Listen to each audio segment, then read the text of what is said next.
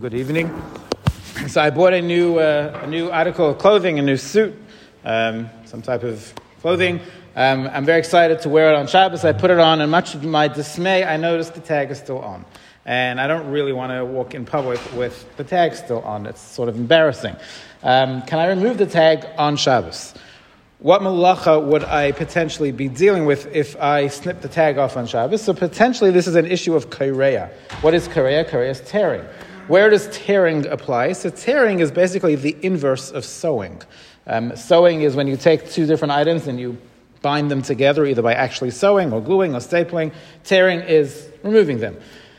Where was this done in the Mishkan? So in the Mishkan, we know that the Mishkan was covered with ureus, with the cloth covers. There were times when those cloth covers had moth holes in them, had holes made by insects, and they needed to be fixed. So instead of just trying to sew close a hole, they would actually tear a neat section out, and then they would sew in a new piece of material. So the tearing would be to tear that piece out in order to re-sew a new piece of material. So the Issur d'Reisha of koreia, of tearing, is what's called koreia al menas litfor, where you're tearing in order to sew something new. Does that apply always? So the Chachamim came along and said, even if you're tearing just without any plans to sew anything new, you're just tearing in order to fix something, that is also a problem of koreia. The question is, where does that apply? So there's a very interesting Biur Halacha, and the Biur Halacha says it does not apply to string. If you tear string, if you cut string in two, such as with my tag on my new suit, that is not koreia. And he says the reason why that's not koreia is because even though the Chachamim came along and said any koreia that you do is a problem, even if it's not in order to sew something afterwards, like minatera level, but it has to be something that would be eligible for sewing. So if you're tearing piece of material, that's koreia, that could be al manas litfor. If you're ripping a piece of plastic you normally sew together, that could be a problem with koreia. But a string, if a string gets detached, if a string gets cut in two, how do you fix it?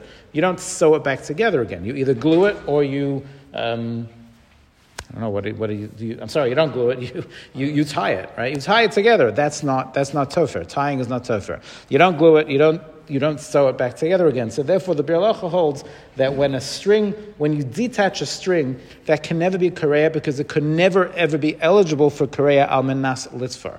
It could never be eligible for a tearing that would lead to a re-sewing. No such thing, and therefore there's no koreia. So the person can say you actually can, if need be. Obviously, you want to take your tags off before Shabbos. You don't want to have to rely on this. But if need be, if you forgot to, you can actually cut the tag off. Now, ideally, two things. First of all, cut the tag off, but don't do it in public. The reason why you shouldn't do it in public is because people might see you cutting the tag off, and they might think, oh, it's okay to cut string on Shabbos. And not all strings are created equal. Sometimes if you cut string, it's a real problem. For instance, if your child has a yo-yo and somehow somebody decides to cut the string of the yo-yo, that is not okay, because you just ruined the yo-yo. That's so sir. So sir of Akeli, at least, right? You can't play with a yo-yo when it doesn't have a string on it. If you cut the string off, that's an example of kind of completely different malacha. That's a separate issue. So the person would say, if you need to cut the tag off, you can do it. Just don't do it in public, because people might confuse different strings with each other, and they might say, well, you're doing it, and I can do it too.